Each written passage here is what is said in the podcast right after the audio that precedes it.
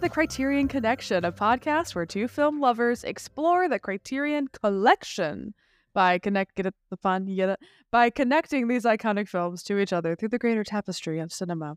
We craft double features of films that are connected in some way to one another, be that thematically, through the artists, the decade, the artistic movement, and so much more. The only caveat is that every film we watch must be a part of the Criterion Collection. We also highlight new additions to the collection each month, like we'll be doing today. Great hidden gems we watch on the Criterion channel and more. I'm McKenzie, and this is my co-host Ian. Hi, Ian. Hello, McKenzie. Excited to talk about the music room with you today. Also, what's coming to the Criterion channel next month. Yes, the music room is what we are talking about today. Spy number 573 by the great Satyajit Ray. We're doing it. We're I think this is our first uh film where we're we're going to India. We got a taste of it a little bit with Mississippi Masala and the great Mira Nair, um, who I'll talk about it. There's some great interviews with her under this film on the Criterion channel that I recommend everyone check out. But uh yeah, we're we're we're we're branching out into new countries, new experiences. Uh really excited to talk about that. And you're right, yes, new additions to the Criterion channel. And uh, unfortunately, we are recording on the 14th. I was already salty on our Instagram about this. That we are unfortunately not going to be able to tell you about the new uh, spines and new additions, but you will see them by the time this episode comes out, and we will talk about them next week. Hey, just spreads the wealth over our many episodes. So next episode, we'll get to talk about them a little bit and hopefully hear from y'all what y'all are excited about as well. Yeah, yeah. Well, McKenzie, before we get to those Criterion channel editions, Yes. I got to know after that eloquent soliloquy about the, you know, rightful place Armageddon has in the Criterion collection on last week's ADP. What are you watching on ADP this week? What else have you watched? I got to hear your the bandwagon takes. I saw 4 stars but no heart. And maybe a little bit about your uh, ongoing Billy Wilder journey. Oh yes! Wow, look at that! That what an intro. Um, yeah, this week on ADP we're talking about Waiting for Guffman, uh, a great film that I love, uh, directed by Christopher Guest. It's like a very peak McKenzie Kev movie. Uh, many of you have probably seen it. Um, you know, it's it wasn't directed by Guest, but it's similar in tone to Spinal Tap, which is like spine number nine or something in the Criterion Collection. So that's fun. Um, so yeah, we're talking about that on ADP today. I also talked a little bit on that show about witness for the prosecution. So I will I will put a pin in that and come back because I will also, much like I did to Kev, give you a huge recommendation for witness for the prosecution. Um, but yeah, I'll give you my bandwagon thoughts. I I am using my now that I've moved to full stars, which I still stand by. Sometimes I doubt myself, but I say no, no, no, McKenzie. It's it's you aesthetically like the cleanliness of it, and you it, it makes me feel like I'm making being more decisive about how I feel about films. And so I use half stars to be my on or hearts to be my honorary half stars. Uh, and so the reason why the bandwagon is just four stars, no heart, is because I just thought it was a four star movie. I didn't think it was a four and a half star movie. Um, yeah, I thought. I mean, I know you really loved it. You talked about it last week, I think. Correct? I feel like I'm just losing my brain. Um, yeah, it, I thought it was really, really fun. I think you know, obviously, it's trying to kind of be the the New York equivalent of Singing in the Rain, almost. Uh, you know, a lot of similar artists were involved. I think the writers were the same, right? The writers for Singing in the Rain also wrote this, I believe. Oh, I actually didn't know Um, that. Yeah, so like they they're definitely trying to kind of do the same kind of shtick of like people who are being left behind as art continues to kind of morph and change and grow. Um, and obviously, I love the meta narrative of Fred Astaire clearly just playing himself, kind of. Um, I thought it was really good. I I don't honestly remember why I gave it just four stars out of five. I think it did drag a little bit at times for me, and that might be why it didn't quite. There was a part where I was just like, "Where are we going with this?" And then, but I mean, that that ending section is so brilliant and great. That uh, you know, I love when an MGM musical ends with an unneeded fifteen minute uh, dance interlude because I will watch it and I will love it. Uh, so that's great. Um, yeah, so I think there was just times where I thought it dragged, and it's hard for me with these MGM musicals not to hold it to the standard of Singing in the Rain, which I think is like a perfect movie. And so, um, you know, it didn't quite take my heart as deeply as uh, Singing in the Rain did. And yeah, I feel like for me, that's my barometer of like a five star MGM musical is is that. Uh, and so I thought the bandwagon was really great. I think it's definitely my favorite of the MGM musicals collection on the channel that I've watched. I definitely think it's the best one of that because we all know how I feel about American in Paris. Okay. Um, so uh, yeah, I think that the bandwagon is definitely my favorite. I think so far from the ones I've watched, it's like bandwagon number one, Harvey Girls right below that because Harvey Girls was really fun. For me and my gal, great movie, not like fully my favorite thing in the entire world, but a pretty good movie. And then American in Paris, and dead last is where I've I think I've landed so far with my MGM musicals journey. Um, yeah, I liked it, and I'm so glad you loved it. Like I love that you fell in love with this movie, and um, have it has it retained its five stars? I know sometimes you could flux a little bit. Oh yeah, I flux all the time. I'm notorious, uh, at least with uh, with you and some of our friends for fluxing. but no, no, no. I uh, thought about it for a brief second, but I was like, no, it's just too good. And the uh, Twiplets number has become famous in our household. Our Yes. group chat between my sister in law, my uh, wife, and I is the photo of Fred Astaire and the other two in the triplets uh, garb. Um, and we just sing it back and forth to each other all the time. one of those lyrics where it's like, "I wish I had a gun." Am I crazy? A whittle gun. Uh, yeah, I I wish I had a widow gun. Uh, da, da, da. It's like, excuse me.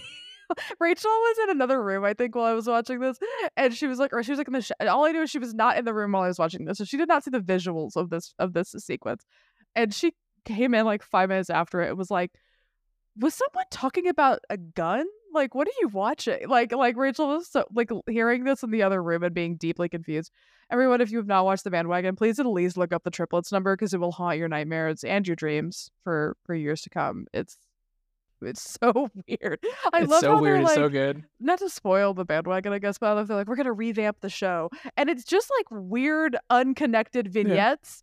I Yeah. love how at least the first version of the show, which is a flop, that's part of the, the plot, at least has a plot, presumably, and structure. And then the second, the, the when they redo the show, it's just weird shit all sewn together, and like, what the hell is this? And it's a hit. Well, Buchanan Buchanan's character like is originally like, oh my god, this is a great story, and like they they tell uh, Fred Astaire's character the story of this amazing musical they've written, and then at the very end, it's like, let's rework the show, and you think, okay, they're gonna go back to the OG version. Yeah. It's like, what the fuck is this folly shit? Well, it seems like the final number, the big ball, like not Yes. ballet, but the big like 15 minute dance number at the end is the original musical that they talked about. But then you're sitting Yeah. there going, then what the fuck are they dressed up as babies who were shooting each other for? Like, what is like it, it's it's just very goofy. Um, but uh, not to keep us too long. Uh, other than that, I checked out Alphaville and I fucking hated it. Um, yeah, I don't know if that's worth talking about. I just uh did not like it. I was so like the I don't like normally saying things like this because it feels slightly rude and it's being rude, please call me out on it. The voice of that everyone keeps calling him Emperor Palpatine, but the voice of that narrator in Alphaville, hearing all of the mouth noises from this man's narration was hell for me personally with headphones on, hearing the like he has this weird scratchy voice and you're hearing all of the saliva at all times in his mouth. It was the worst thing in the entire world. and then yeah, I just thought the the, the camera work was so amateurish. Like it felt like it, the performances were nothing burger. The the production design non-existent. It's supposed to be in the future and they're just like in hotel rooms in, in Paris. Uh the story was completely like to me incomprehensible to follow. Um, I was I am a major hater of Alphaville. Um, I don't know if we'll ever do it. It maybe be interesting to try to like watch and discuss it, but I did not like it at all. But I will try. I've promised many people I will try Godard again. I'm not going to give up on on Godard, but like, damn, did I think that sucked real hard. That sucked. That sucked eggs. I mean, we share an opinion there. Alphaville is probably, in my opinion, his worst film. I know it's uh, beloved by many people, but you know, you and I had a semi-lengthy discussion after I saw that, and I was like, "Don't worry, like." At least, uh, you know, Pierrot Le Fou is a fun film. At least, masculine, feminine is dealing with really interesting themes. Alphaville just is, yeah, I think it kind of sucks, but that's also just my opinion Well, as well. It's mine too. we Yeah. both hate it. I love it. Um, I've been watching a lot of Siskel and Ebert, and I like that that's how they also sometimes in conversations where they agree that they it sucked. Like that was great, bad. All right, moving on. And the next film is like that's what I just reminded myself of. Um, God, I feel like I watched a lot. I mean, I, I watched Rear Window, but you also watched some Hitchcock, so maybe we'll we'll we'll talk about it in your section uh, because I don't want to keep us too long, but I do want to say on ADP I gave a passionate plea uh, to Kev and our listeners, and I will do the same to you to watch Witness for the Prosecution. Uh, it ripped. I love Mr. Billy Wilder. 2024 is the year of Wilder for me. I'm gonna finish his filmography next year. I'm dedicated to it. You know, he only has 26 films. It's honestly pretty accomplishable. Like I could take a month and just like binge Billy. Um, I love his movie so much. I love the way he writes. I love the way he tells stories visually. I love the actors he casts. I love I love everything about a Billy Wilder movie. Even like quote unquote bad Billy Wilder. Like I watched Sabrina and was just fine with it. Still pretty good. Still looks good. Still well acted. Like it, like even the eh Billy is pretty good. Another director is pretty good, I should say. Um, and so yeah, I don't know what compelled me to put on Witness for the Prosecution. I think it was just the one that seemed the most interesting to me out of his um filmography, and I noticed it was streaming on Tubi. So uh, I watched it with ad interruptions, which I don't think I would recommend, but they've placed them during scene transitions. So they've they've Tubi has tried to be very intentional about when they're placing ads. But uh, if you could rent it or watch it another way, I recommend maybe watching it without uh, ads. It is on Kanopy for library card holders. Boom, boom, boom. I need to get a library card so bad, but there's a whole a whole thing with not worth getting into. Um, but it's also an MGM Plus, which I don't know who has that, but uh, lol. Uh, but yeah, I w- People who are prime pilled. yes. Um. So yeah, I watched it. It's great. I mean, it's it's it's so obviously a basis for many courtroom dramas of the like. I feel like it's it's one of the totemic courtroom dramas, right, alongside uh, Anatomy of a Murder, uh, alongside like things. uh, What what's the other? There's like another like iconic. Am I thinking of a few good Angry men. Yeah, Twelve Angry Men. Men probably. Like Yeah. it's, it's I feel like it's one of those totemic courtroom dramas of its time. Uh, and it I see why. It's really great. It keeps you guessing. I, I kind of figured it out. It was so great. I don't want to spoil it. You should go in as blind as possible. There was a great once you've watched the film, I recommend reading up on the the press that they were doing. They were terrified people were going to like spoil the ending. I think this was also an issue with uh Psycho. I remember reading about Hitchcock's speaking of Hitchcock, Psycho, how they were very like trying to be like, don't tell the ending to your friends because they didn't want anyone to know about Norman being the villain. Um, which again, like if I could go into Psycho not knowing that, I would have loved that because that makes the movie. Um, so I see why. And it, it, they did it again here where they were really trying. Apparently, people were getting these little "I solemnly swear not to tell." The ending of witness to the prosecution to my friends and family at screenings that they would sign and take with them like very fun like they were really trying to keep the ending under wraps because you know it's with these movies that feel like the blueprint it's hard not to figure out where they're going because we've seen so many films riff on them afterward. So partway through i was like i think this is what's happening. I think this is who did it who done it if you will and we get to the end, and I'm like, ha, I was right. And then Billy Wilder throws like eight twists and five minutes in there.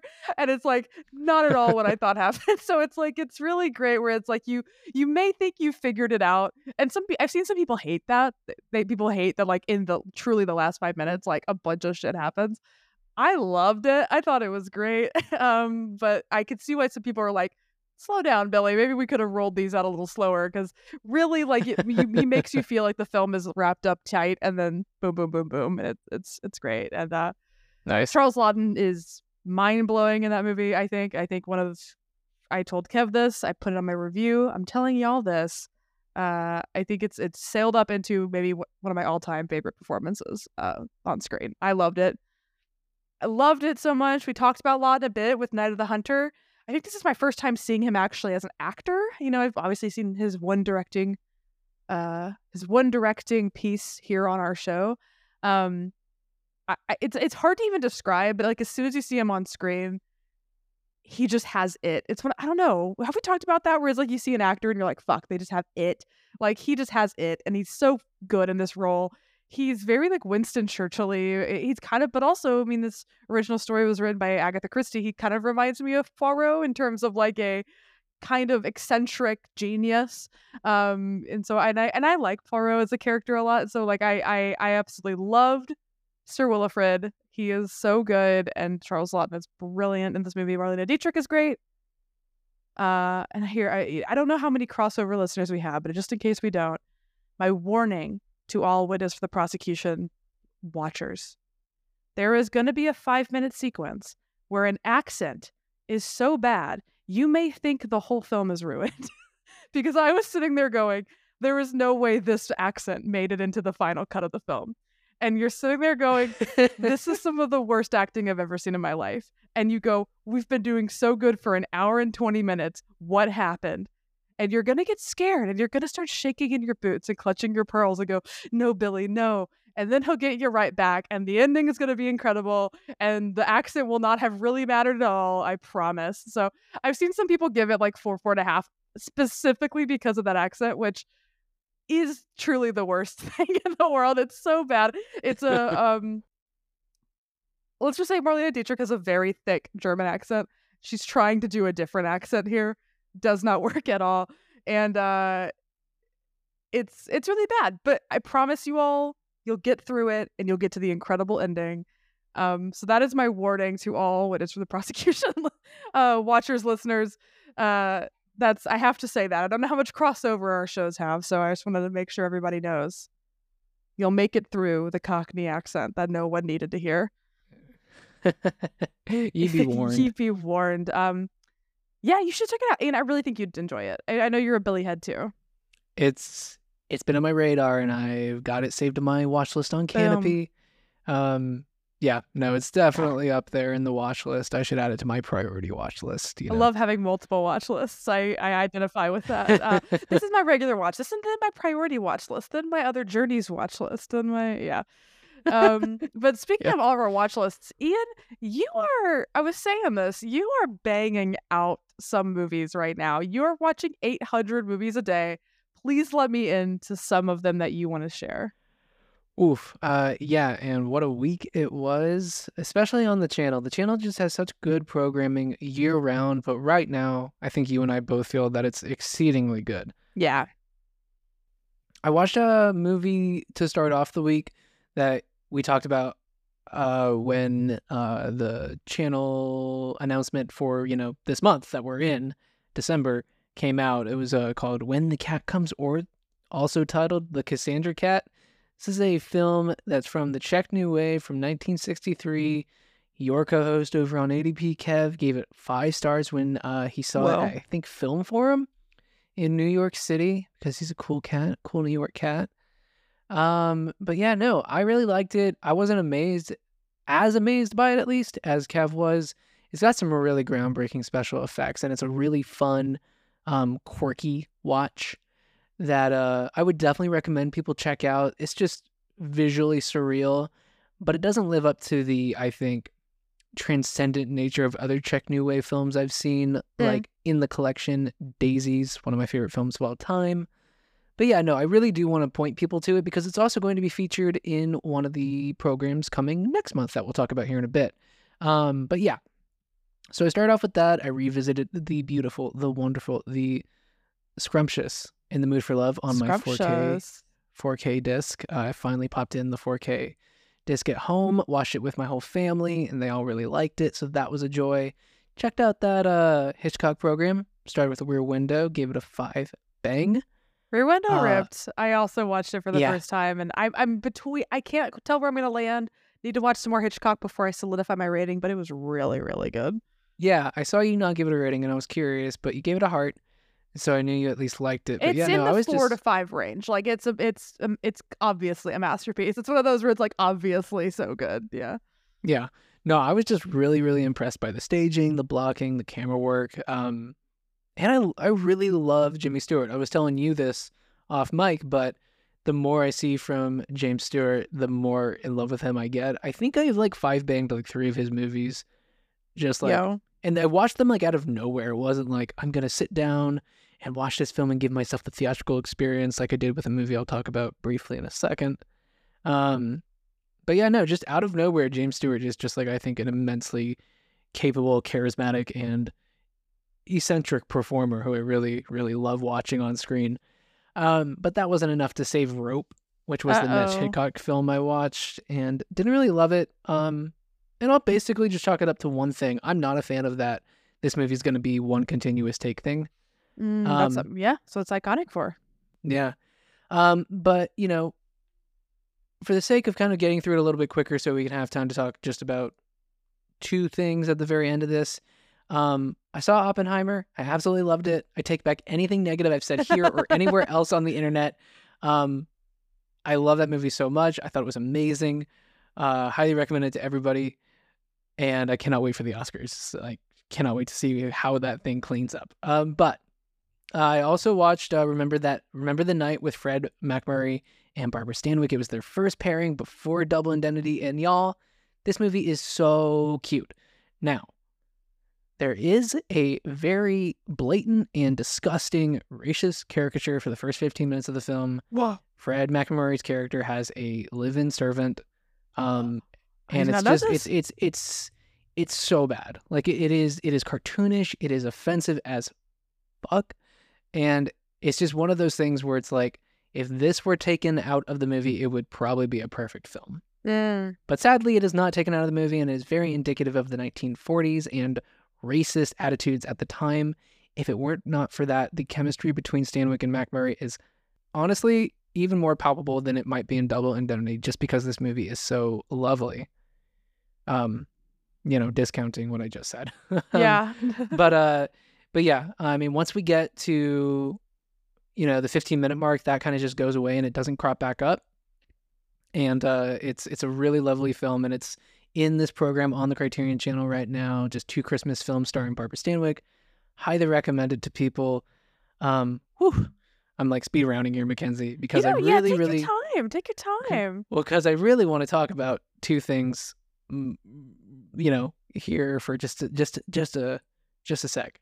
Yeah. And uh, those things are uh, first, I uh, revisited our good old friend from All About Eve, director Joseph Mankiewicz, with a film he made with Sidney Poitier. I believe his first starring vehicle, possibly his first film role. Period. I didn't do my research all too well, but that film is No Way Out from Yes. 1950, and this film is leaving at the end of the month. So if you're listening to this in January 2024, sad to say, it's probably not viewable at least on the Criterion Channel now.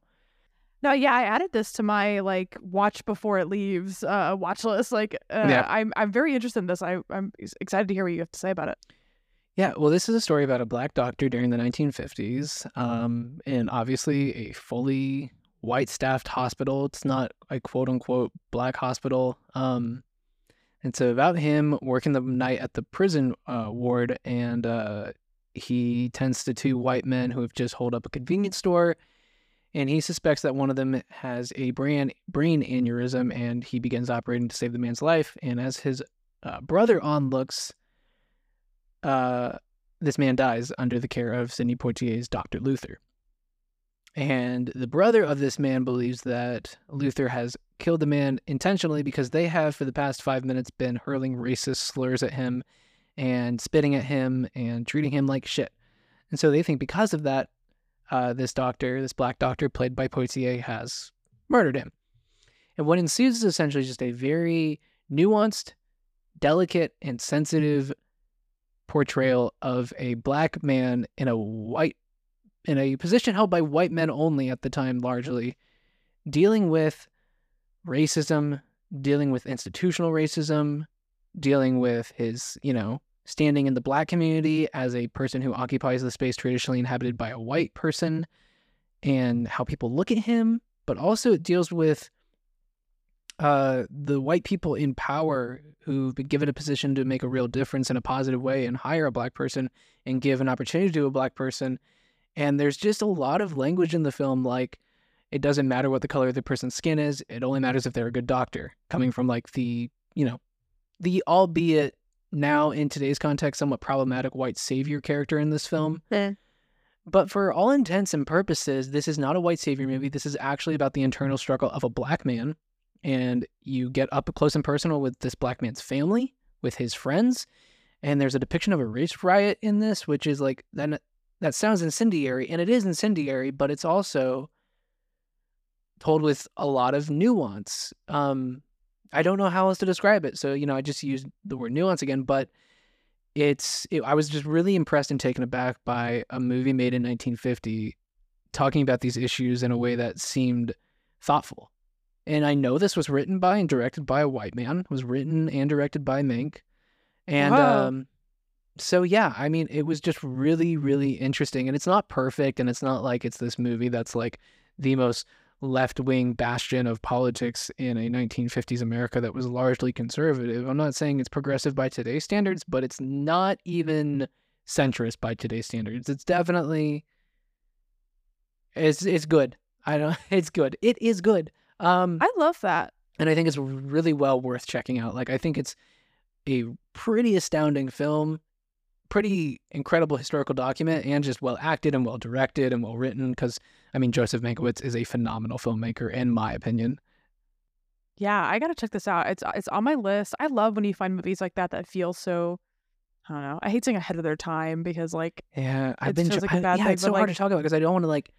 I don't want to be like it's ahead of its time. Oh my god! Wow, black people are given a fucking. vo-" It's like I don't want to be cheesy about it, but but for the time there weren't a lot of stories being centered in film like that. I mean, he's talked about that a lot, right? Like uh, you know, in, in in interviews at the time as he was coming up in Hollywood, like he was really the only person giving opportunities like that because he really had to fight for them. And um, yeah, it reminds me of that bogey film that I love and always evangelized, Black Legion from 1937. That was one of the Warner Brothers like, um, I don't know, uh, social issues pictures that's like about the KKK and it takes it super seriously. And to me, I found it to be pretty progressive, um, for uh for that for the standards back then. And again, like much more left than than center for, by today's standards. Um, I always yeah, I love when you find little like special films like that, and you're like, okay, we've always had some opposition to the bullshit. I guess you know what I mean. In Yeah. some in some way, there's always been voices that are willing to say different things. Yeah, I mean, it's an incredibly tired, uh, I think, observation to make that like racism has always been bad, and just to say like, well, they're from a different time, or that's just your grandpappy's opinion, is like bullshit, as you say.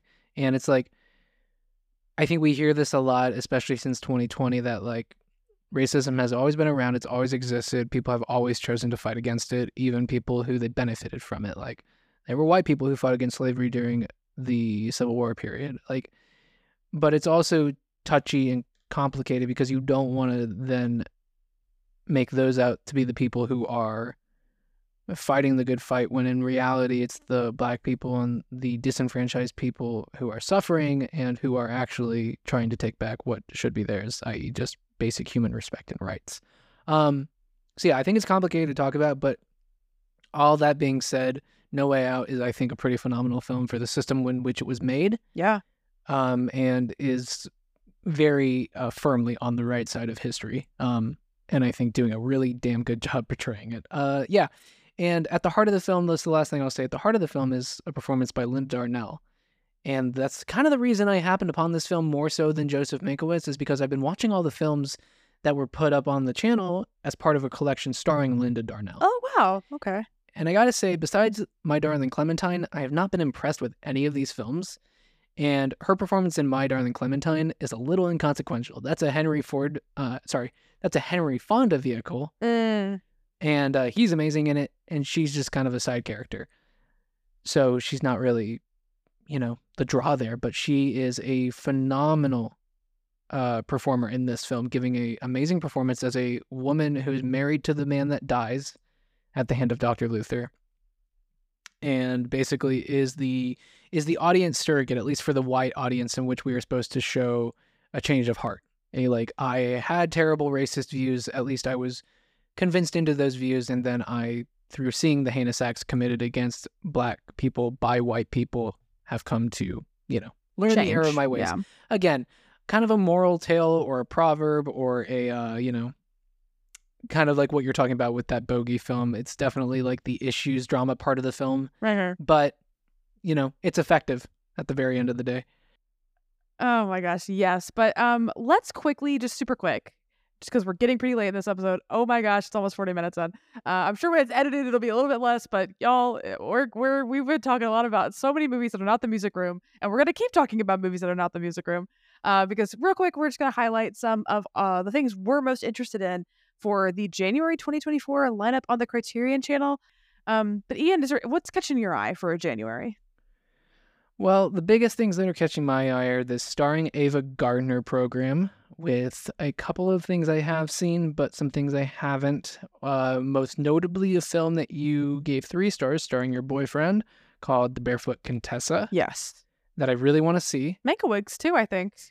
I believe, yeah, it is. It's Joseph Mankiewicz. It's uh, been on Tubi, and I've almost pulled the plug a couple times on just, you know, breaking down and watching it on Tubi. But thankfully, I won't have to do that because it's coming to the Criterion channel.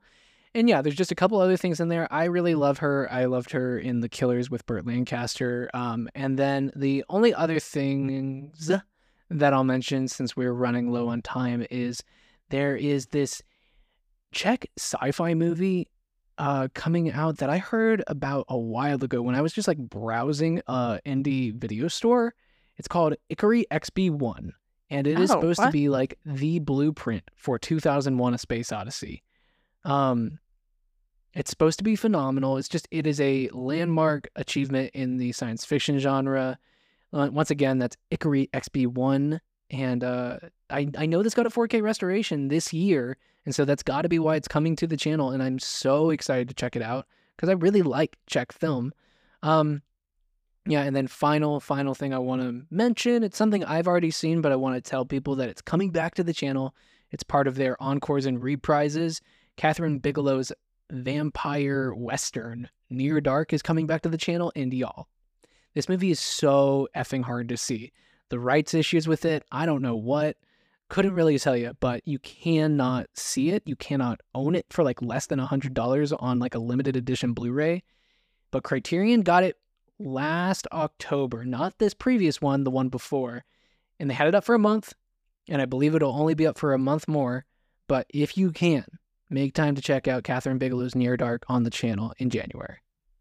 McKenzie, what about you, real quick? Oh gosh. Okay. I mean, obviously, cat movies is great. I'm not gonna linger on it. I love cats. Uh, check out The Long Goodbye. Uh, I'm excited for to watch the cat movies. Um, I think what I'm most excited about, weirdly, is the handmade films uh collection. nice. Um, because uh, you know, they're kind of a British producing distribution company. Um, and there's like so many films that are in the collection that are gonna be in this that I've been like, oh, I'll check that out at some point. And now I'm like, I have no excuse because they're all here. Uh, films like The Long Good Friday with my boy Bob Hoskins. I love him. Uh, Time Bandits. Uh, oh my God, Scrubbers. Is that that May Zetterling film? Or am I crazy? no, no, that's it. Yeah, that's oh it. Oh my God, that's coming to the. Yeah. Holy shit, that's a weird like lesbian prison movie that May Zetterling did. I'm reading this in actual time. I did not see that before. Um, incredible. Uh, Mona Lisa that I've been wanting to check out for a while with Nail and I. Um, just a lot of like great movies that I've been meaning to check out and have a perfect uh, excuse to now. Uh, and all of those are in the Criterion Collection, uh, with the exception of Scrubbers. But I'm I cannot believe that's going to be on the channel. I'm so excited to see it. Um, Roots and Revolution Breakdown film looks really awesome. I'm assuming they're releasing that to kind of coincide with the release of the new Bob Marley biopic. Yeah, it seems like it. Yeah, um, there's a film in there called Babylon that I've been wanting to watch for a while, so uh, excited I'll have a chance to watch Babylon. I believe in the top four of uh, uh, Boom from the Cinenauts podcast. If people listen to that, uh, I think it's in her top four, and so that's why I've been aware of it, and so excited to see that. I mean, God, the Sundance favorites thing is there's a hundred movies and they're all amazing. Desert Hearts, which I always recommend, Smooth Talk, Working Girls. I, I'm just like looking at some of the Hoop Dreams, Doom Generation. Like, I mean, absolutely crazy picks for Sundance. Um, yeah, lots of wild stuff. I, but here's the thing: the last thing I want to say, what the hell is go? I've never heard of this movie. The Music of Regret. The photo for this film is Meryl Streep in a weird bad wig, sitting on a bench next to a ventriloquist dummy. And to say, Oh, yeah. to say I'm intrigued, um, is an understatement. Putting it lightly. Yeah. Yeah. like I, I am so fucking confused by what this movie is uh, that I will be watching it the second it's on the channel. Because what does it say? It says an extension of artist Laurie Simmons' photographic work in which she stages dreamlike tableaus using puppets and dolls in a musical. What the hell is this? So I will be watching this only because I've never heard of it. The picture is cuckoo bananas looking, and I don't know. Yeah, I, I need to see this movie. What's going on? I was just scrolling through the list and I came across that and I was like, what, what, what, what? Yeah, so weird. Like I don't. That's that picture is hilarious. Uh, I will be checking out that movie, but um, yeah, there's so much great stuff uh coming at the channel as always. Again, if you are not subscribed yet, can't recommend it more. Pl- go check out the longer lineup. See what you're excited about. Let us know what you're excited about on our Instagram or on our emails. Um, but uh, we gotta talk about the music room. We, are gotta. we are people who came from the music room are sitting there tapping their little their little their little watches, going, "What the hell, guys?" So, um, Ian, Or they just broke down and used the, the chapters in the that's the description. thing. You can always use the chapters. I don't know if you all know that Ian puts chapters in our episodes, and uh, so you should do that. Um, but Ian, please, without truly without further ado, we are almost three quarters of an hour into this episode. Let's talk about the music room.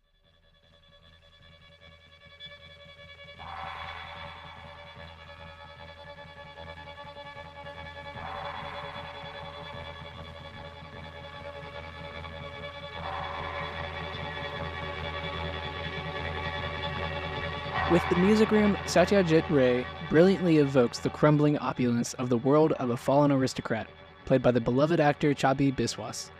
Desperately clinging to a fading way of life, his greatest joy is the music room, in which he has hosted lavish concerts over the years. Now a shadow of its former vivid self, an incandescent depiction of the clash between tradition and modernity, and a showcase for some of India's most popular musicians of the day. The music room is a defining work by the great Bengali filmmaker. Satyajit Ray's The Music Room.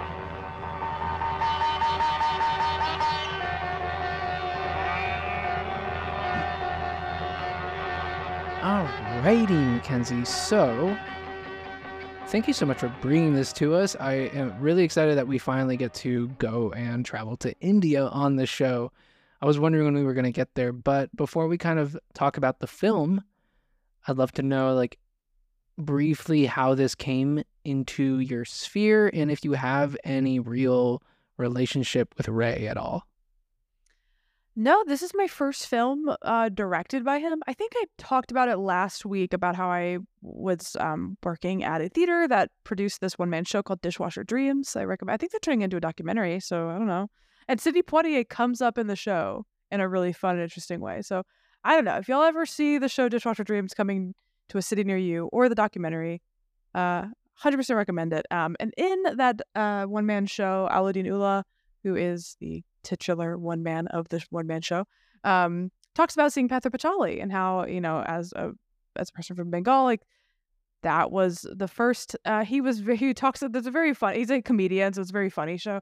There's a very funny extended sequence about how much he hated bollywood films and um when he was little that was what his parents took him to do. That was what you did every weekend was you would go and you would sit in these um really excitable theaters and you would the parents would love these amazing kind of bollywood epics but he was always kind of bored by them because he wanted to watch baseball and not musicals uh, and then he talks about how Pather Panchali was like a life changing moment for him, seeing this film about a little boy who grew up in a place that kind of that was similar to where his dad grew up and like reminded him of this life he never had. And I was so fascinated. I was like, what is this? And um, I've been wanting to do the Apu, Apu trilogy for a while, and I thought it might be a fun journey for us to go on at some point. So I was like, okay, I'm going to save the Apu trilogy. But I think recently, I wish I could remember why, but I think recently I saw someone talking about the music room. Maybe the, a friend of mine reviewed it, or it was it was in some sort of video essay I was watching. The music room specifically came to my mind through just seeing it recently. I think in my sphere, I I, I can't super remember the exact reason why, um, but I put it on my watch list, and I was like, oh, I really want to watch this. I really want to watch a Satyajit Ray film. Uh, and yeah, when you and I were just kind of talking about switching up some of the programming, because we we do this thing where we we over like schedule and then when we get to the week we're actually covering the film we're like let's change it. Uh, and so we were talking about kind of changing things i was like you know i'm really in the mood to try uh, ray out as a filmmaker and you were really open to it and so that's why i kind of chose the music room. So this is the first film i've watched by him uh, i'm excited to watch more i think it'd be really fun to do the apu trilogy one day um, but ian th- is this this is also your first film by him correct Yeah, and outside of that, I've really only ever heard him in reference to the influences of Wes Anderson. Um, now I know he's definitely had influence on uh, many of our favorite Marty filmmakers, and loves him. especially, yeah, especially many in the Western canon, like Marty. Um, but yeah, I always hear about how he had a lot of influence on Wes's latest film. I mean, obviously the influence is, you know, deeply noted and rooted in um, Darjeeling Limited, a film that takes place in India and is kind of critiquing the white Western view of India. Um, but yeah, I mean, just outside of that, I feel like he comes up time and time again for Wes Anderson, uh, just as a visual and uh, narrative influence. But yeah, no, this was the first time, and like when you brought it to me, I was like, absolutely, would been meaning to check out some Ray, um, and just kind of get get into older Indian film because I've seen some Bollywood stuff, I've seen some to- Tollywood stuff, but never watched anything I think outside of this decade from them, at least the country. Um, I had a couple thoughts watching this film. I was really, really interested in the chandeliers as this visual motif, but specifically, even more so than that. And I think it relates to what I'm about to say in a way, even though I'm not totally sure how. But like the way that music is kind of dispersed throughout the story to tell the story of this man who's obsessed with music and kind of obsessed with the life that he has not maybe left behind, but he's fallen behind the wayside just like the life that he loved. But the only thing that can kind of recapture that for him is these concerts, this music, um, which I thought was really beautiful. But that's kind of like the main thing I was seeing in this film is like better days gone, you know, but you are also gone with them. I think this movie is really a story about a man who's like fallen with the times, you know? Yeah, I mean, I, I definitely think the music is a highlight. It was great. As soon as it started, I recognized the the music from the Darjeeling Limited because the, it's the same. Uh, Anderson uses the music that opens this film with, uh, with his opening sequence with Bill Murray, which we discussed uh, a little while back. So it was kind of fun to make those connections between uh, Darjeeling and this uh, musically. But yeah, I mean, the music is absolutely the highlight. And like, um, I think it's interesting. I, I was reading another review. It was talking about how like the three kind of main performances really anchor the film right? Because we have that kind of initial performance with the um I don't want to speak I don't I don't think it is a sitar. I don't want to speak of the instrument because I can't. But she's playing the kind of stringed instrument um with the tabla, which is the drums. I do know that because uh the show I saw actually had a live tabla player and it was really really great because he would kind of percuss- percussively score the play and it was wonderful. Uh, he was a very nice guy and I it was it's a crazy instrument. I don't know how he does it. Um but she's playing and um yeah i was watching that those mira nair videos and she was talking about how these are yeah are artists of the time that were super popular i mean that first vocalist she's one of the most iconic vocalists in india and uh and she so it's interesting to me that he clearly ray has a passion for this music as well because he is putting these artists that presumably at the time people in india would see this film and be like oh my god i know that person like it would it, it, it's probably akin to us seeing a famous you know a Taylor Swift in a movie or something today, which is the silliest comparison ever. But I can't think of another artist off the top of my head. Um, and then look at that. I my my favorite was the honestly the second one.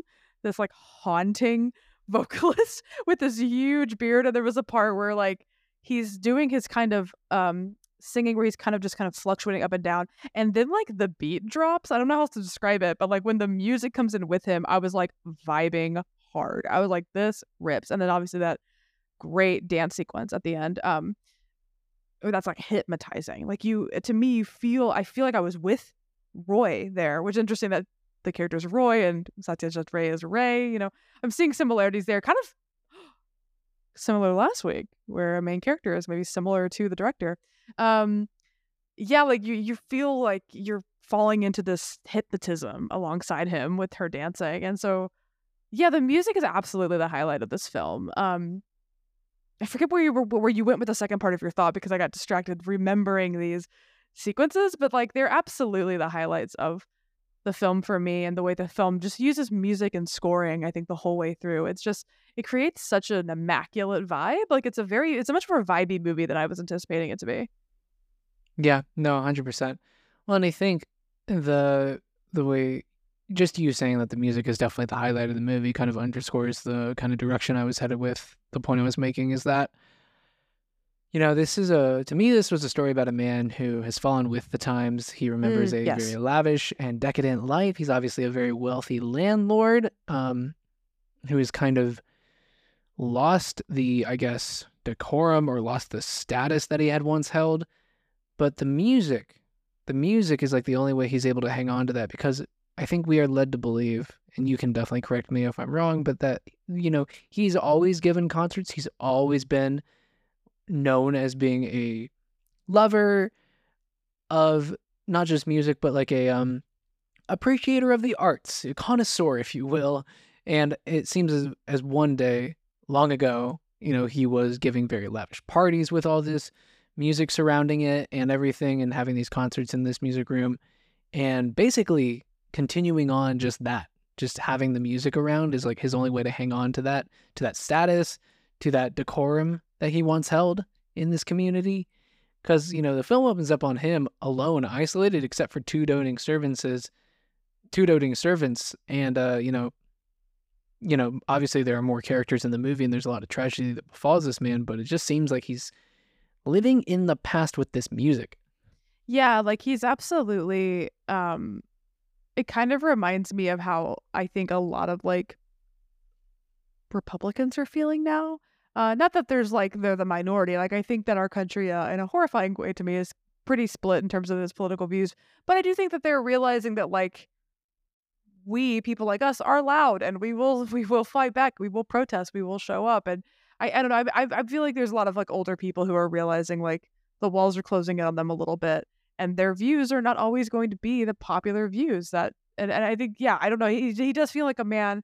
That metaphor is very messy, and I think I'm going to abandon it. But I agree with you that he is a man who is like he's behind. Yeah, he's he's so obsessed with his own indulgences and his own um wants and needs. He's ignoring um a lot of the things that are happening outside of the music room, right? The music room is his his world, and the world outside is nothing to him almost. And I think a big part of the film that um is a detriment to it, and it's not the film itself, but it's more me as a person, is there's a lot of, I think, historical context I'm missing from this. And so I think another important part of his downfall as a person is that he is a la- you know is a landlord is from a he's descended from a line of landlords of uh of people who have presumably ruled over a land or you know a couple of lands for a, a for obviously many years for generations and where he is coming in is uh, around the Indian independence movement I'm seeing you know this is when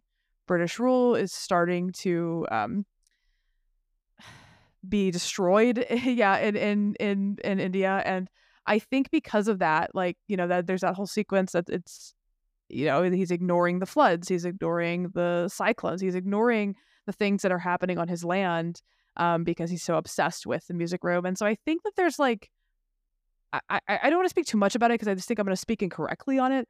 Um, but it seems like there's a lot of like political context that went a little over my head in regards to why he is so um in squalor now. Like I, I the impression I'm getting is that like he was a bad landlord. He didn't take care of people during British rule and the the the wars and the the atrocities that were committed during during the independence movement and he was not protecting people. He was blowing all his money away on stupid shit. Not that music's stupid, but you understand what I mean and now he's left without people, without money, without music. Like because his priorities were sort of in the wrong place, he's now left with nothing. I guess that's the impression I got. And I think based on what I've seen on Wikipedia, like the the the neighbor who he's always comparing himself to, it's kind of interesting. He's kind of new money while uh, where where Roy is kind of old money, I would say. And I think that there maybe there's also something there. I, I think that and there's also stuff with the caste system that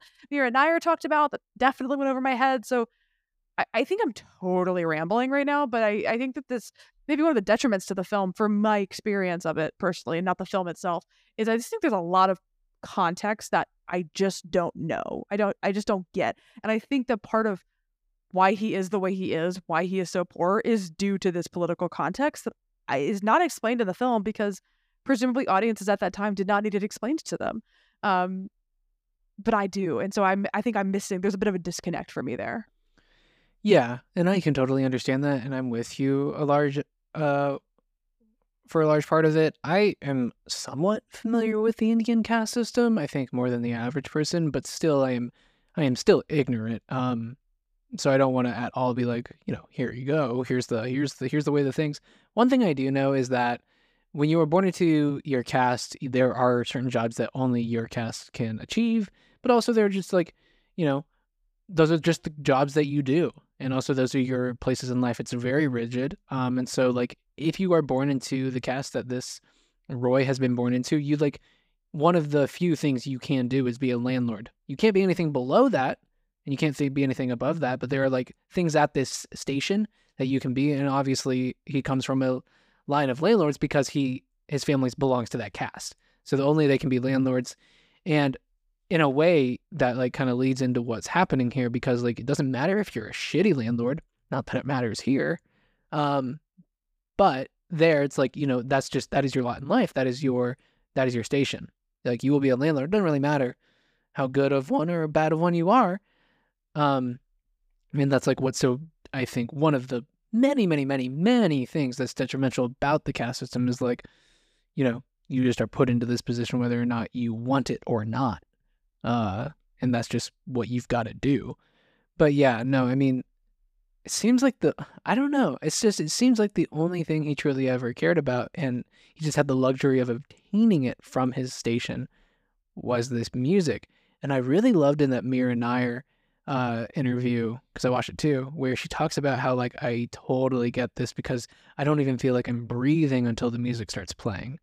It's like music is just it's like the breath of life is like I'm paraphrasing, but it's kind of what she says, and I like how you made the comparison to Hour of the Wolf with Bergman being the Max von Sydow character, and maybe there's like something to be said of the Ray Roy um, one to ones, possibly because like the music is so lovingly photographed, filmed, and centered in this film. I I like think I like feel like I want to get away from it and talk about other things, but also it's called the music room, and the music is so central to this film. I yeah, and I before I you know kick it over to you, I just want to emphasize how I was also entranced by that final dance sequence. It was the most striking moment in the film to me. Yeah, I mean the way it's filmed, like I love those those close like those slow close ends into Roy. Like it that feels like movie magic to me. Like I love how romantic that feels when he you see him I mean great performance. I love the lead performance and you see him transforming when he is emoting into the film and, and into the music rather. And, and and then you have the other guy, right, who is like picking his nose, digging for gold while that's happening. He doesn't get it. He doesn't understand the the artistry at, on display here. And I definitely it was interesting because I was obviously picking up on the Roy Ray comparison and yeah, the loving filming of the music clearly being how presumably Satyajit Ray feels about music. Um, and so it's it's and and I think most artists, directors, uh, can identify with this uh, desire and obsession with art. Uh, you know, you you want to ignore the world outside of you because you are so focused on your art, especially artists like Bergman and, and like Ray. Like I think they were they they seems like they from what I've read about them, they were meticulous artists who were were obsessed with the work they were creating and I could see Ray probably identifying with this character, but also this seems like an indictment of this character too. Like it seems like a, a character study and an indictment of of of rich men who who use their money for themselves and not the people that they um are supposed to care about. And it's interesting to me because like not to say he, this character reminds me of modern day Republicans, but it kind of does because like he doesn't even like care or acknowledge the tragedies happening outside of his home these floods these floodings that are happening which presumably i again i'm missing the context there but i presume it must be from some sort of real events that were happening. You know the the, the land is being flooded people are losing their homes people are dying. He does not care. It's barely a thing in the film until his son dies maybe the only other thing he cared about as much as music right and and to me this is the best sequence of the film for me because we'll talk about it maybe in a second before you know i i never it's a weird longy episode. Um i didn't have a a lot of emotional connection to the story and i think that was also a detriment to me. I didn't really find a lot of um story to grasp onto. Like again it's a very vibey movie like not much happens you're kind of just watching this this man rot in his music room um, but the sequence with the son dying is really stunning. This that shot of you see him from afar and you kind of can tell what's happening. You see the body kind of outlined in the light, and then that shot that I love, maybe my favorite in the whole movie was the body kind of limp with with Roy in the in the kind of background and and like a harsh foreground shot of the man carrying the kid, and then it kind of the as the, the as he moves closer, it just it's such a brilliant. The cinematography in this movie is amazing, but like I loved that moment specifically, and the moment he loses his son, like it's really emotional and it's really beautiful, and to me, it reminds me of people who like they don't care about it until it shows up on their front door. Like this is really shitty, but there was like in Tennessee, this is a there was a shooting that happened near people I care about in Tennessee. And then suddenly all of these like Republican Tennessee moms were like, "Wait, we don't have gun laws?" And it's like, "No, we don't because you vote against them."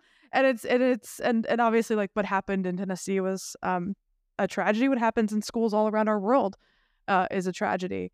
And it's like I think sometimes people just don't realize how horrific it is until it until it's in their house. And I think that was interesting to me, that sobering moment of like when his son dies, the music ends. The music is over, the music room is closed. And so it's like time I don't know. I thought that was so emotionally resonant and I was kind of craving that from the rest of the film. Um, because even when he opens the music room back up, it doesn't really feel like it's for his son or anything. It's kind of yeah, I think maybe I'm saying that I loved that so much and also I was craving it from the rest of the film and didn't quite get it.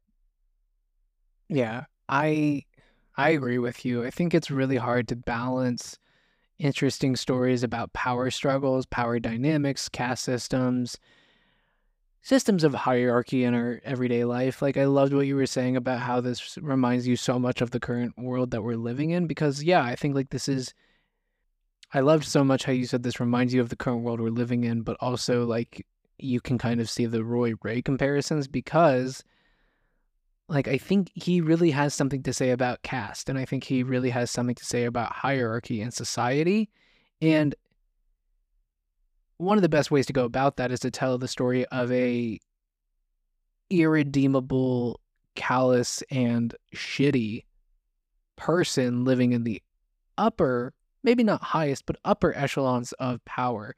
Not that this is like you know lydia tar you know type of power but like just power in how it's distributed amongst our societies. So, like, that is kind of one of the best ways to tell a story about those kinds of systems is to tell it about, like, look at this landowner, this person who has tenants and treats them poorly, like exposing the ugliness in those systems. And then, yeah, to humanize him, to make it a, you know, a human story, to watch him suffer, to watch him mourn the death of his son is emotionally powerful. It's the most impact that the movie had on me in general as well, McKenzie, but I definitely agree with you. There was a lot wanting when it came to the overall emotional connection. I really struggled to connect with this thing on any kind of emotional level. And I mean, I'll be brave here and say that even at that moment, I really didn't find myself getting on its level. And I do think, I do truly think, like, this is one of those times where I'm like, the problem's not you, babe, it's me. Like, uh, Satyajit Ray, I am really sorry, but I am, you know, I'm open to loving the Apu trilogy, but it just really left me so cold. And maybe, maybe that's the intention of what he's trying to say. I can see the coldness in a story about, like, look at how the caste system hurts everyone. Also, look at this guy. Like, I loved how you put it look at him rotting in his music room. Like, how sad. No review of this film on Letterboxd, at least amongst my mutuals, is like, damn, what a good time at the movies. no, it's like melancholic, sad, somber, wistful. It's not a fun movie. Yeah, yeah, no, and I didn't want to say that like Chhabi Biswas's performance isn't good because I really love his performance. I love his like his his his wistful looks into the camera. There's that great shot of him looking when he goes into the music room for the first time again and wipes the dust off the mirror and watching him see himself for the first time in a long time. Amazing incredible moment and i'm not i definitely don't want to make it indicate to be like because i kind of hate this argument when people are like i have to like a character like I need a character that I can like. It's like, why do you have to like everybody? Like you like like I love Tar. I don't like Lydia Tar, but I love that movie. Um, so I'm not. I, I don't think I want to. I don't want to indicate this to be like I just didn't like Roy, so that's why I feel. But it just yeah, I didn't feel connected to him. Like I still, and I don't think this is a bad thing. I still felt connected to Lydia Tar. I felt connected to her story. I felt connected to what was going on with her in, in the film even though she's a bad person. And that's I know, right? God cancel me. Lesbian solidarity. I have to st- I have to stick with Tar. Um, but you know what I mean? Like I was so compelled by her story. Like I love I love films about bad people because it lets you it like I love Raging Bull. I mean, I don't love that guy, but like I love that film because I love existing in this character's sphere for a little while. And um I think he almost wasn't like he wasn't bad enough, but he also wasn't good enough. He was so middle of the road. I couldn't quite tell how to feel about him and part of that might be because I am a little ignorant about um the class commentary happening here. I mean, obviously I'm like, well, he's a landlord who doesn't take care of people. He fucking sucks. But um I don't know if I had a strong enough feeling about him, I guess. That, like I, I guess either way, I didn't didn't love him. I didn't hate him. Yeah, I think that's my big thing is I agree. I was left a little cold by the film, but I agree that like I don't think that's fully the film's fault. I think a lot of it's on me. Yeah, and I absolutely agree with you. Uh you know, the the way in which this character is portrayed mm-hmm. is absolutely wonderful. I I think I think the skill on display here is immaculate. That being said, like I really again, McKenzie, I really love how you put it. He never does anything incredibly heinous. Like he's irresponsible with money and he's also I mean, it is heinous to be a landlord. Like that is just a that is just a negative mark against you no matter what. But it's yeah, he never like he never draw and quarters anybody on screen, but he also like never gives anybody a pot of gold on screen. Like he's never he's he's really just like a down the road selfish person. He's shitty to his Um, wife, but she's also kind of a non-character. Like once Yeah. once she's he's like I sold the jewels, we like never see her again. Like Yeah. she just disappears. I think what we're coming to is that we both really just are fish out of water with this film, like really being dumped into the deep end of Indian culture and uh, thousands and thousands and thousands of years of trauma in regards to the caste system impacted upon, inflicted upon an entire people that we really do not have a comprehension um, of and at all. I mean British rule. That's also again another everything going on with that independent movement is also totally not anything I'm aware of. Um Me Yeah. neither at all. Yeah, I mean, it's weird, isn't it? Because it's like we're both feeling cold on the film a little bit, it seems.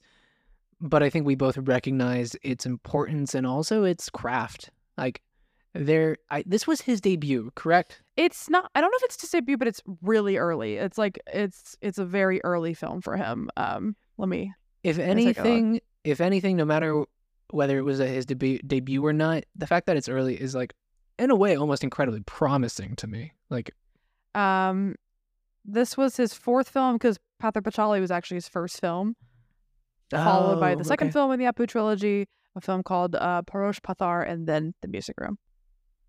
Got it. So the third final the film. poster for Parash Pathar is so scary. Uh, if everyone go look at this, it's very scary. Um, it's very it's a it's a spooky poster. Uh, someone with like blackened teeth, I've got Oh shit. right? That's a spooky poster. Yeah. Eeks. Yikes. Um yeah. Well, anyway, McKenzie, I guess we should bring it on home because it does seem like we, you know, have kind of come to a natural end in the conversation, but if you have anything else you'd love to add, I would love to hear your final thoughts and your star rating for the music room. Yeah, um I agree. The artistry on display here is stunning. I loved the way this movie looked. I love the way it felt. I loved I, I say vibey as a positive thing. I love the musical sequences. I love the cinematography. I think there's just so much you could tell it's like an early film, but there's also so much skill. I, I love that. I love that stuff. I lo- it's how I feel about Bound, a movie I love. You know, like it's clearly an early film, but there's so much skill on display. You're like Blood Simple. Like I think of these amazing debuts, these early films that are from from filmmakers I love, and you can see the scrappiness in them, but the skill is so there, and it's the it's the seed of a great filmmaker that will that will one day be a household name. And uh, I think that's all here. I mean, there's this there was that particular moment where it's kind of panning around the columns, and Roy is like anchored in the center of the frame the entire time, even as the camera kind of pans around the room. Like it's so immersive. It's so beautiful. Those great close-ups on Roy when he's listening to the music that just feel like pure movie magic. The way he films the uh, musical sequences, like I, I, I love the way this movie looks. Um, artistry wowed me. Uh, the ending also got a little abstract. We really talk about the ending. Like I, I wasn't trying to think about the ending with like the candles going out, the spider showing up. I, I couldn't quite tell if that was just another kind of like he's decaying, his own moral decay uh, is reflected in the music room. Like maybe that's that is. Just wanted to throw that out there because maybe it makes me sound smarter. Like I got the ending. Um, but yeah, I think we've we've made it pretty obvious that we're both left a little cold, and I think I definitely want to just take this and say like it's it's me. I think it's me. I think that I could see why people love this movie. Um, I think I'm missing out on a lot of context that wasn't spoon fed to me. I'm not saying I wanted it to be, but um, because it wasn't, I think I was just missing out on a lot, and and I was I was yearning for a bit more emotional connection to the characters. Um, so I think I'm at three stars. Just down the road, it's a really really beautiful movie. It's a really great movie. I bet listeners, if you might watch it and you might love it. So I recommend giving it a chance. Um, and while it did not resonate with me as deeply as I wanted, I will be watching more Ray films. I might watch a Hero next. I've heard that's really, really good. The Hero. Um, yeah, I want to watch more of his films. I'm, I'm, re- I'm into him as a filmmaker. I, this is not the end of my, of my Satyajit Ray journey. But Ian, uh, I know you're a little, you're a little similar to me. Curious where you're gonna land.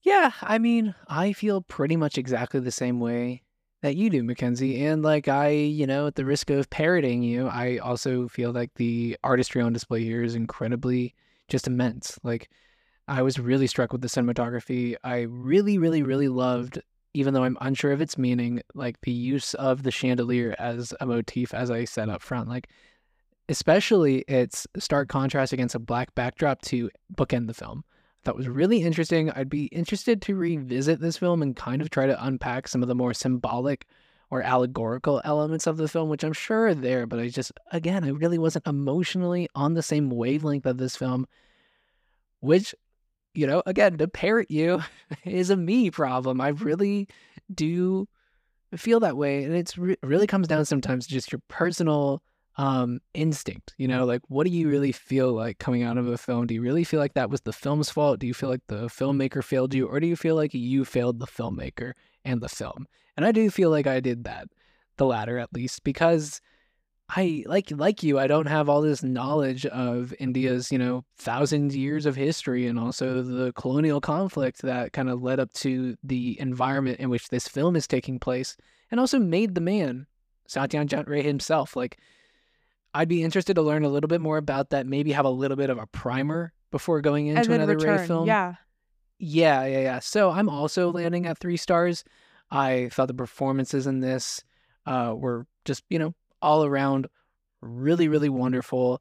I thought that the music and the way that was filmed was kind of phenomenal. Um, you know, I really, really felt the trance that we were talking about, like deeply during that like big musical dance sequence with the dancer who has the bells attached to her ankles is it, it is it is very transcendental and just meditative. Um yeah no it's it's it's a really interesting film. I really do like you see why people really love this. A lot of people that i follow on letterboxd and that follow me they seem to really really love it and i hope to get there one day. But yeah once again sitting at three stars for this but uh yeah maybe maybe it'll climb in the future. That's the thing as you were talking i went and added my uh one of my new my new tags that i love further down the road is my is a new tag i've started where it's i tag these films that i think i might like later in my life uh, i tag them further down the road uh, so i've just added the music room to that tag because i think i think it deserves that but also ian i have to say i have to i said this to you before in the last like month and a half between carol reed Teshigahara and Bergman and now Ray, we have gone so mid on movies by some of the most like acclaimed filmmakers of all time. Uh, I just have to acknowledge that before before our listeners do because it is making me kind of laugh. Yeah, and I will I will say I came to this realization while having a conversation, but they've all been really sad films. Like we're really getting beat over we're the head. A, we're in a low point in terms of emotional emotional uh, stuff here on the show. Um, But before, I mean, who who knows? We may be continuing that. I have no idea because normally we actually plan ahead, but this week, um, just due to circumstances, I actually do not know what we're watching next week. So Ian's gonna surprise me. I'm feeling kind of like ADP right now. um, but before Ian, you surprised me with your pick to connect to the music room because I I don't even think I said this earlier. This is a new double feature. We're beginning, so next week's will be our second point in that. Um, but Ian, do we have any letters? I actually don't know. no, we do not, McKenzie. No worries. Well, if we don't have any letters, then people, if you want to email us about any of the double features we've done, you want to tell us why we're wrong about the music room, uh, if you want to talk about whatever Ian's going to reveal to me momentarily, uh, you can email us your letters, your voicemails at thecriterionconnection at gmail.com. We'll share them on the show, baby. Send that email. Smack that little email for us. Ian, surprise me, baby. What's going on? Let's do it. Oh, we're uh, we're telling people to tell us we're wrong a lot lately. I've noticed as well. Look, I am always willing to hear. I love people talking about movies they love. So, like, if I if we don't like a movie you love, I want to know why you love it. Genuinely, tell us. So, Yeah. No, I agree. Yeah. Well, okay. I will tell you, McKenzie. I will surprise you. I- you know this this uh this film the music room it kind of came up at the last second it was like a thing that we put into Yes. this last episode while we were you know getting ready to record hour of the wolf and i just struggled and struggled and struggled to find a pick to come up with it and so forgive me everybody this is a little bit basic this is a film that is under the similar films banner on the Criterion website for the Music Room. I think you can even find this film under the Music Room's letterboxd page. So I really didn't do any deep digging, but I watched the trailer for this film and I read a little bit about it and I was like, you know what? Having now seen the Music Room, it does thematically seem to connect. So we'll be watching a film that Letterboxd describes as Luchino Visconti's enduring romantic adventure as Garibaldi's troops begin the unification of Italy in the 1860s, an aristocracy, an aristocratic Sicilian family grudgingly adapts to the sweeping social changes undermining their way of life. Proud but pragmatic Prince Don Fabrizio Salina allows his war hero nephew Tancredi to marry Angelica, the beautiful daughter of Gauche bourgeois Don Calogero in order to maintain the family's accustomed level of comfort and political clout. My apologies to all the Italians in the audience, but we are watching Luchino Visconti's The Leopard, starring Burt Lancaster, and returning to the show, Alain Delon. Whoa. Guess who else is returning to the show? Claudia Cardinale. Claudia from Eight and a Half, another Yes. film from a iconic filmmaker we were pretty met on. Yes. Um, whoa. Okay, I have a question that you might be able to answer. This is an Italian film, and yet it stars Burt Lancaster. Is it in Italian? Does Burt speak Italian? Burt Lancaster, the daddy, can speak Italian. Oh my God, Burt's also freaking returning from Sweet Smell Success. Did you already say that? Okay. Well, I did not say that part, no. okay. Um, but yeah, no. Fun fact before we go about this film: it was filmed in Italy in Italian, and Burt Lancaster and I believe Claudia Cardinale they were the only two actors who could dub their voices for the English language version because this is a 20th Century Fox studio production. Whoa, this is wild. Okay. That uh that crazy. synopsis makes it sound loaded. It seems like we're gonna have yet another uh political uh, Yes. film for next week that uh I have to do my homework this time. Yep. And uh, you might need to set aside a couple hours because it's uh just shy of three hour film. Oh, my midday movie watching is uh is canceled. I will set a whole night aside for this Yes. boy. I am hopeful that it will be at at, at the very least impressive. I love how we're going in with a lot of hope. We're we're really we're really hyping this up for people. um, unfortunately, it's not available to stream, so I will be renting this. But uh, yeah, hey, if y'all watch along with us, if you watch this three-hour Italian epic starring Burt Lancaster with us, you've got to write in legally to our podcast. Uh, so yeah, just letting you all know that. So yes, please do. Uh, but yeah, McKenzie. Uh, oh, here's hoping we crawl back into the sunshine one day. Do you have anything else? Nothing else for me. Well, until then. See you next time on the Criterion Connection.